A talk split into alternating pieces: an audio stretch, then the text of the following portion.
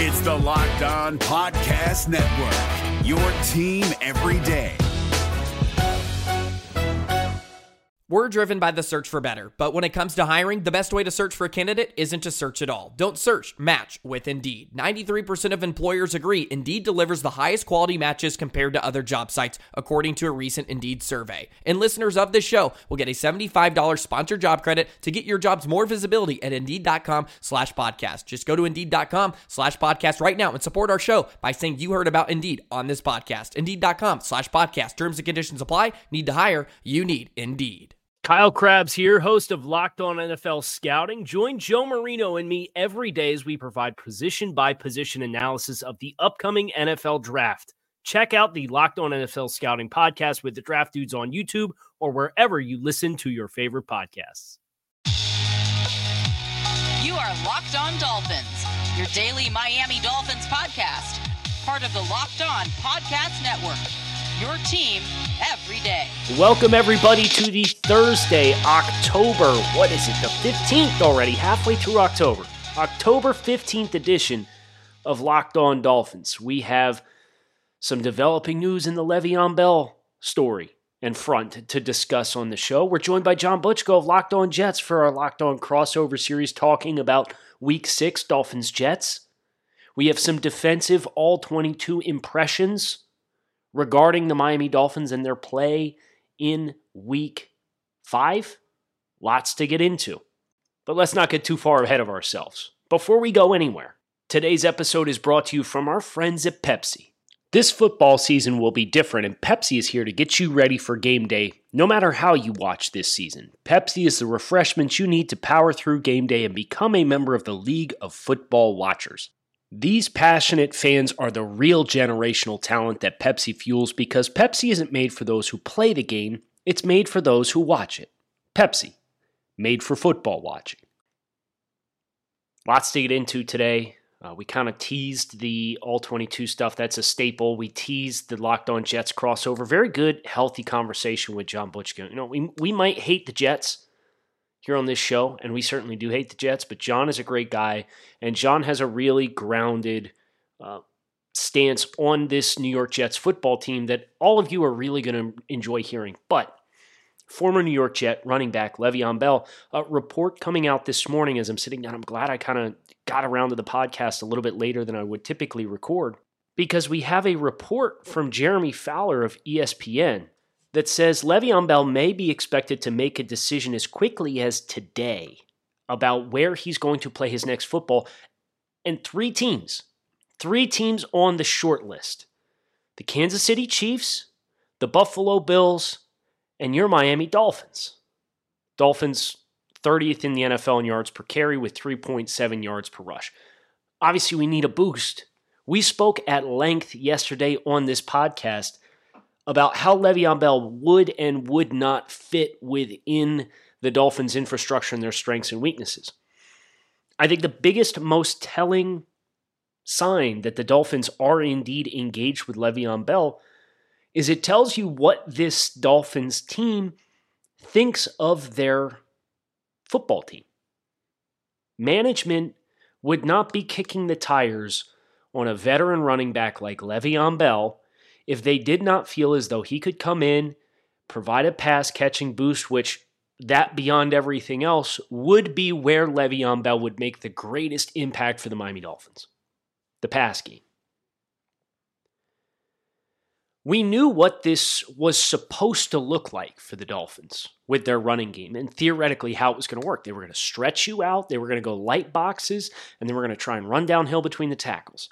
The problem is Jordan Howard, who was brought in to be the early down back, does not have any burst in his stride anymore. And, and as a result, he's really struggling to get through those gaps when they're present.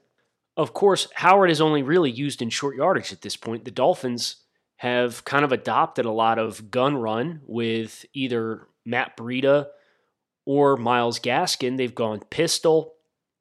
They're trying different things to try and get the back set up on their tracks to where they can get through gaps. Le'Veon Bell, his strength as a runner is his patience.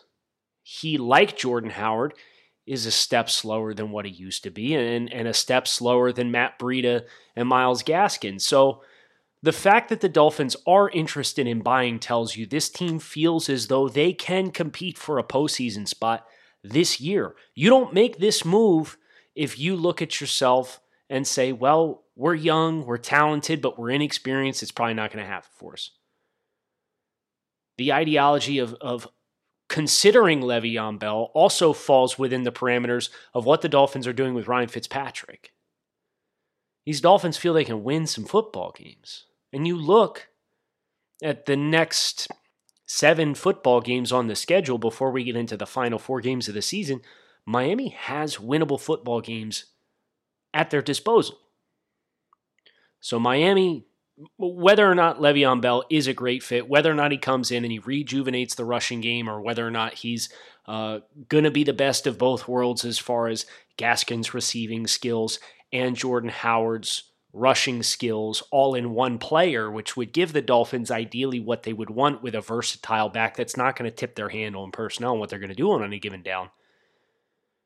Whether he becomes that or not, the bigger story with the Dolphins being in the final three in contention, according to Jeremy Fowler of ESPN, for Le'Veon Bell, it tells you this Dolphins team is taking themselves seriously as a potential postseason contender.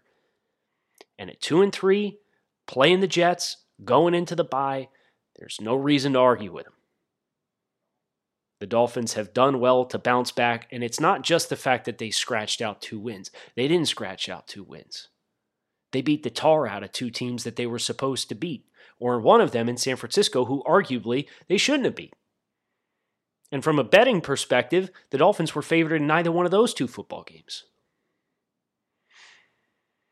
So, as you assess the Dolphins' path through the first five games of the season, the first third of the season, Ryan Fitzpatrick playing the way that he is, understanding that the schedule is softening up for the next seven games, and you get the bye in there to get some guys healthy, whether that's Byron Jones, any lingering effects that he has, Kyle Van Noy, who missed yesterday's practice, uh, but seems to be on track to be able to play. He's got a groin issue as well. Dolphins get some guys healthy. Okay, now we got a 10 game sprint to the end of the season after this week against the Jets. This would be a sensible time if they were to add Le'Veon Bell. You know, he's going to give you good intel as far as what the Jets are going to try and do and, and offensively what the Jets are doing. You might not dress him because you're signing him on a Thursday for a Sunday game or Friday for a Sunday game. And then you get the bye to onboard him. And we could come out fresh and, and spring a bunch of new looks on teams. The Dolphins have been trying to inject some life in this running game, whether it's more reps of Matt Breida or the Wildcat package with Lynn Bowden. They're trying. If they feel Le'Veon Bell is the answer, it's not a move I was expecting. I think there are some potential risks as far as what Le'Veon Bell's limitations are at this point in his career, but we'll see. And if the Dolphins make that decision, we'll take it in stride. More power to them, and we'll root for Le'Veon Bell uh, to be the, the solution that the Dolphins apparently feel he can be. But more than anything else, let's get excited that these Dolphins are taking themselves seriously as a team that they think can compete this year. Because there's no reason to think otherwise. Thanks to a lack of natural athleticism or commitment or overbearing sports parents, fewer than 1% of 1% of 1% of people will ever play professional football. But instead of entering the NFL, they've joined another league, the League of Football Watchers. This football season will be different, and Pepsi is here to get you ready for game day no matter how you watch, because Pepsi is a refreshment you need to power through any game day. Pepsi isn't made for those who play the game, it's made for those who watch it. Pepsi, made for football watching. This Locked On podcast is brought to you by Home Chef. Now that the novelty of the new year has dwindled down, how are your resolutions coming? One of mine was to order less takeout, cook more at home, but I'll be honest, I haven't been consistent. That is until I found Home Chef. Home Chef provides fresh ingredients and chef designed recipes conveniently delivered to your doorstep to simplify the cooking experience and without robbing you of the joy of putting a dish together yourself. I'm pescatarian and they cater to a variety of dietary needs. I had this super refreshing ginger sesame salmon, a beautiful trout dish, and a super comforting shrimp and vegetable orzo dish, all of which took me less than 30 minutes to put together. For a limited time right now, Home Chef is offering all of our listeners 18 free meals plus free shipping on your first box and free dessert for life at homechef.com slash locked on. That's homechef.com slash locked on for 18 free meals and free dessert for life. Homechef.com slash locked on must be an active subscriber to receive free dessert. So let's talk about defensively. Week five, Dolphins 49ers. What stood out the most? I, I think the biggest thing for me was getting Byron Jones back. Of course, we, we talked about this, teased this on Monday when we talked about initial reactions from the game on the Victory Monday show. Getting Byron Jones back allowed this defense to really take shape and be what the Dolphins intended to be, which is lockdown corners. And they did a lot of mixing and matching of coverages. They really had Jimmy Garoppolo on his heels as far as how they were uh, dropping that safety down into the kind of robber intermediate area between the hashes. So much of what San Francisco does as an offense is predicated around running the football, play action passing, misdirection, getting defenders' eyes in the wrong spots the Dolphins had a wonderful game plan in place to anticipate a lot of what San Francisco was going to try and do. And of course, it helps a ton that the Dolphins were able to jump out to a 14 0 lead and get San Francisco probably completely out of their script very early on in the football game. Uh, that is a big dynamic of this football game that you've heard the Dolphins talk about over the course of uh, all week, really, is starting fast and the impact that that has. And there's no question that when you can start out and get out to a two touchdown lead against a team that's primarily rooted in running the ball and play action passing, yeah, you're going to set yourself up for a ton of success. So it's not necessarily as though there was anything earth shattering that the Dolphins did, other than the game situation allowed them to avoid chasing the game and trying to make big plays or trying to jump down and, and intercept the ball. And it's just like the Dolphins. I, I'll keep coming back to this analogy. The Dolphins' head coaching search.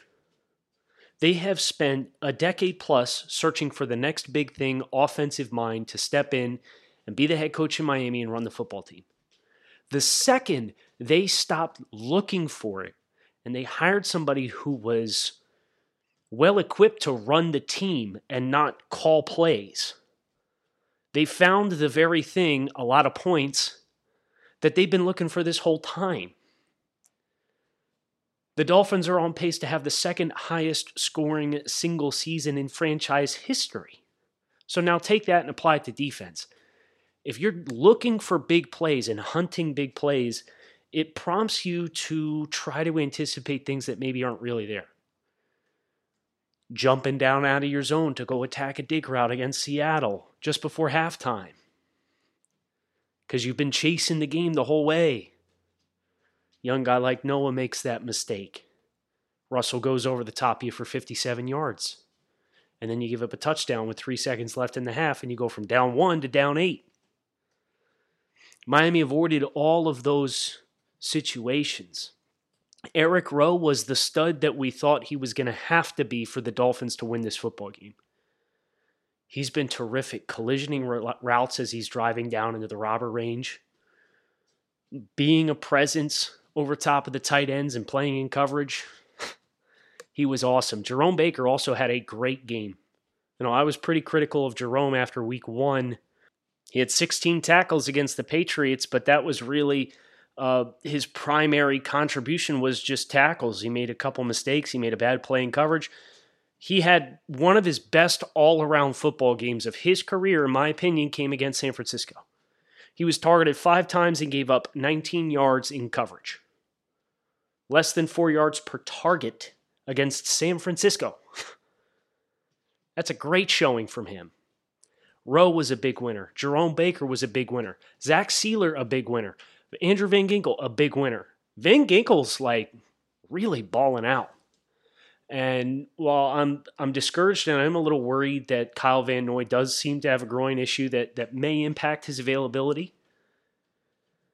At the very least, Andrew Van Ginkel has the athletic profile to be that hybrid player. And he kind of played it mum during his press availability, uh, declining to really say whether or not he was going to step into a, a, bigger role or not this week. They, he did not say, he said, I'm going to let coach decide what my role is and I'm just going to play it. So very, very Brian Flores, kind of answer, right? But I mean, Van Ginkel's got two and a half sacks through five games, and that's been with a very limited role for the early portion of the season. You extrapolate that out over 15, 16 games, you're talking eight, seven and a half, eight sacks. And that's been with a limited role in the first month of the season. He's got the, the twitch, the explosiveness. My issue with him coming out was that exactly how it played out as far as functional strength was, was a problem and he was a little green. Well, he has really developed himself. And this is the kind of example, is a case for like why on day three you attack athletes. Uh, you attack guys who don't have a lot, developmental players, potential developmental starters. Van Ginkel's athletic profile is really shining now that he's stacked a little bit more weight on his frame and he's had a year to kind of ele- develop as a football player.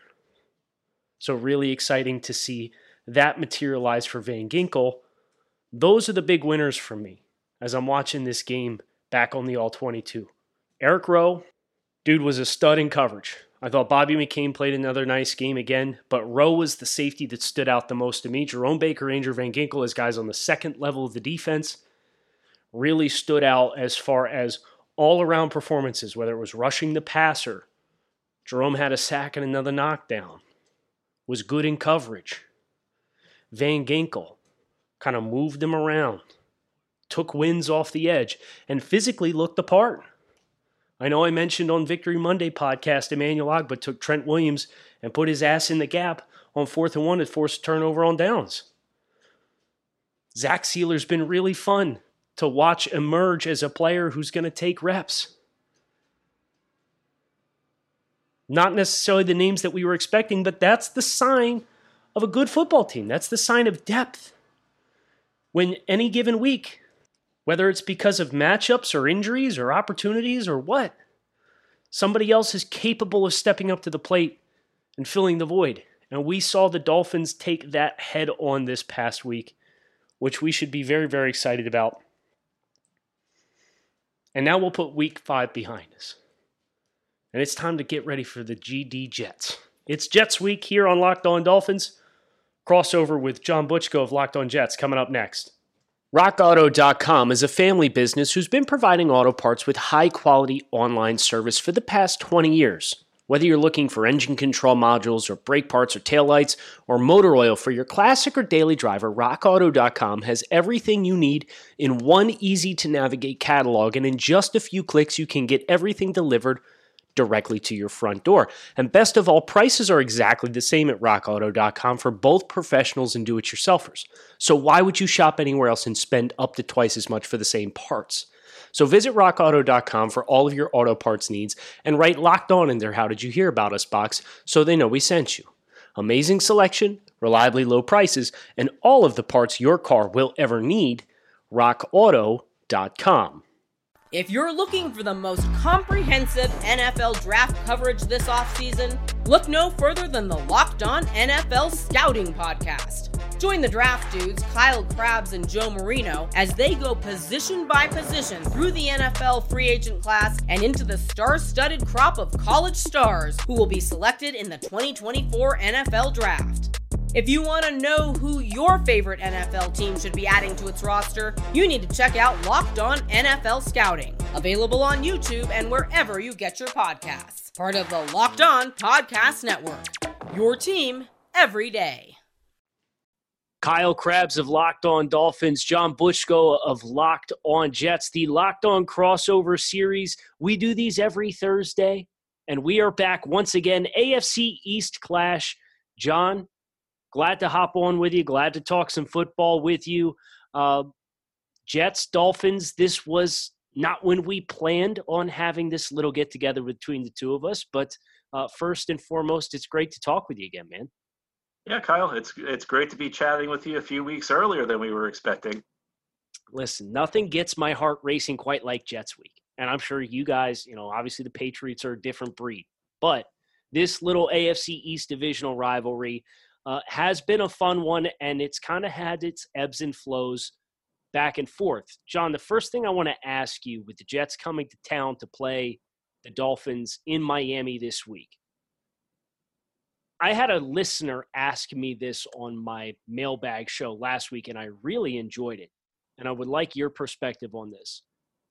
The New York Jets beat the Miami Dolphins in week six if blank. What do, what do the Jets need to have success in this week specifically in your mind that would set them up for success against Miami? You know, I, am not trying to be funny right now, but I just have a difficult time seeing this Jets team winning a game at this point in time. This is not a Jets team that's shown an ability to do anything well this season. They're going to be entering this game with Joe Flacco at quarterback. And, you know, Flacco has had a great career but he's not really been that effective the last couple of years. Uh, Sam Darnold's out with a shoulder injury. The Jets are entering this game. They are in total disarray. The locker room is a mess. As you guys may have heard, there was a little situation with a back named Le'Veon Bell, who is now a former member of the New York Jets. So that means Frank Gore is going to be the lead back for the Jets. And like I said with Flacco, Frank Gore has had a tremendous career. I have a lot of respect for him. But head coach Adam Gase thinks that Frank Gore is still the player he was 10 years ago, and he's just not. He's not a lead back anymore in this league. You look at the wide receiver position, the Jets may be getting some guys back. Uh, Breshad Perriman's been out since week two. He practiced on Wednesday for the first time since he suffered an injury in that game against the 49ers, so he may be coming back. Rookie Denzel Mims is off injured reserve. He has yet to play this year. The Jets may be getting a little healthier at the wide receiver position, but it's not a great group there. Chris Herndon's been a big disappointment at tight end. The offensive line's just okay. The entire defense has really been a, mess this year without Jamal Adams. I, if, if, the Jets need to play essentially, every, essentially everything needs to be different for this team than it's been through the first five weeks of the season. I mean, this has been one of the worst five game starts I can remember any NFL team having. And, you know, John, I, I think I remember seeing the statistic that the Jets are just the fourth team uh, in quite some time to have lost each of their first five games by multiple scores. So, what, in your opinion, obviously Joe Douglas has come into the picture for the Jets uh, a little later into this current regime with Adam Gase. Uh, what's the biggest issue for the Jets? Has it been past decision makers, and, and whether that's Mike Maccagnan's fault? Uh, is it the coaching and the lack of discipline? Do you, how do you feel? Is is it an organizational thing? How did the Jets get to this point where year two of a regime with Adam Gase, they they really struggled to surround a young quarterback in Sam Darnold with pieces to kind of help them answer a question that they really need to have an answer to by the end of the year, which is what are we going to do long term with Sam Darnold? I don't think they'll be any closer to the end of the year to having an answer to that because of the struggles for this team. How did they get here? Well, you can look, and a lot of people say that there were a number of mistakes, and I don't really agree with that. I think that there was one mistake, and everything that followed was a consequence of that mistake. And that was after the 2018 season the Jets fired Todd Bowles and not Mike Maccagnan. Both of them had been with the team for four years, and it was a very unsuccessful four year run. And for whatever reason, the Jets kept Maccagnan aboard and they let him have a. I don't. He, he's not the one who made the final decision. It was owner Christopher Johnson who made the final decision. But Maccagnan held sway over the head coach head coaching search that led to Adam Gase they were reportedly close to hiring Matt Rhule from Baylor, who's now the Panthers head coach, but Maccagnan wanted to have say over Matt Rhule's coaching staff, and Rhule did not want it. So you've created the situation where you have a general manager, so no coach who is going to have the gravitas to demand personnel, say over personnel, is going to be interested in the job. You don't end up with Matt Rhule because Mike Maccagnan wants sway over the coaching staff. So you end up with a guy who was really kind of a third tier candidate in Adam Gase, and not even a guy the Jets really wanted that badly. Gase was just the one guy who would accept the conditions on the job. And then Maccagnan, with all the cap space the Jets had, went out and was allowed to spend $120 million guaranteed money in free agency, set an NFL record for free agent spending, did not spend it efficiently, focused at the linebacker position at CJ Mosley, neglected the offensive line, which really came back to hurt this team, essentially set the roster for two years. And then after all of this, the Jets decided to fire him because Chris Johnson did a what he called a deep dive. And the point that I always make is this is not really we're not really talking about the NFL. In any business, if you're the CEO, would you ever let a guy spend 120 million dollars of the company's money without first examining how good the guy was at his job. But that's what the Jets did. And Adam Gase was reportedly the driving force behind Maccagnan's firing. So you just created you created a dysfunction, dysfunctional organization. The team was not built well. The roster was essentially set for two years, and it's the, the poor roster that you're seeing right now. And you ended up with a coach that not that good. So I think, but I think ultimately all of these issues can be traced back to one decision that was pretty obvious at the time. The Jets should have fired Mike Maccagnan after the 2018 season because they entered that offseason with a lot of cap space. They had Sam Darnold, who still had three inexpensive years left on his rookie contract. Yet it was a pretty, at the time, it would have been a pretty attractive job. You would have had a blank slate. You would have had the pieces to build around him. And the Jets essentially squandered all those resources. John, as as I look at the roster entering this game, you've mentioned Le'Veon Bell will not be a part of this. Obviously, he was cut earlier this week. The Jets stunned with their announcement of cutting him on Tuesday night. Joe Flacco starting at quarterback. If you're in the Miami Dolphins coaching staff and, and you've seen every play that the Jets have taken this year, who's one name on either side of the football that you got to put like a gold star next to to say, hey, you know, this this may be a team that's down, but as we construct our game plan, we want to make sure on the offensive side of the ball we account for X, and on the defensive side of the ball we account for Y. Um, so Mekhi Becton has been really good as a rookie. Uh, when the Jets drafted him, I wondered. I, I thought he had a lot of potential. I wondered whether he'd be a day one starter, but he's been really good. He he's transitioned very well. I thought he had long term potential. I was not expecting it to be this good this fast. Now he may miss this game because he's got a shoulder injury and he missed practice on Wednesday. So on the offensive side of the ball, I may change my answer to Jamison Crowder because he's been the one consistent player on the offense this year. Jets have not really gotten anything out of Chris Herndon. He's been a big disappointment. he's taken a big step back this year. Uh, the other receivers, I mentioned Perriman, just coming back off injury. You're not sure what you're getting out of him. Mims may not play yet. None of the other receivers have really stood out so far. Frank Gore, I mentioned, you know, his best days are behind him. So I think on offense it would be Crowder. On defense, I think I'd go with Quinnen Williams, who's second second year guy. He was the number one. He was the number three overall pick back in 2019 for the Jets, and he's been inconsistent. He hasn't quite been the player the Jets were hoping when they drafted him but I think you've started to see flashes in recent weeks of him really starting to become a disruptive force. And Jets don't have a lot of great pieces on defense either. The edge rush spot is barren. The corner position is a mess. Uh, linebacker, you're, you don't have C.J. Mosley this year because he opted out. At safety, you don't have Jamal Adams anymore. So really, on the defense, Quinnen Williams is the one guy who can really be a disruptive force and potentially wreck a game. And again, he's been he's been kind of inconsistent, but I think over the last couple weeks you've started to see him maybe start to put the pieces together. That is going to do it for us here on Locked On Dolphins this Thursday, October 15th edition. I hope you guys enjoyed the conversation. Let's keep our eyes peeled on some Le'Veon Bell. If we get uh, Le'Veon Bell signing, we'll talk a little bit more about it tomorrow. But tomorrow, as things currently stand, we are going to be dedicated to crafting a game plan to beat the Jets. Kyle Crabbs locked on Dolphins. Keep it locked in right here, and I hope to talk to you guys again tomorrow. Hey Prime members, you can listen to this Locked On podcast ad free on Amazon Music. Download the Amazon Music app today. Is your team eliminated from the playoffs and in need of reinforcements? Maybe it's time for a rebuild, or maybe they're just a player or two away from taking home the Lombardi Trophy.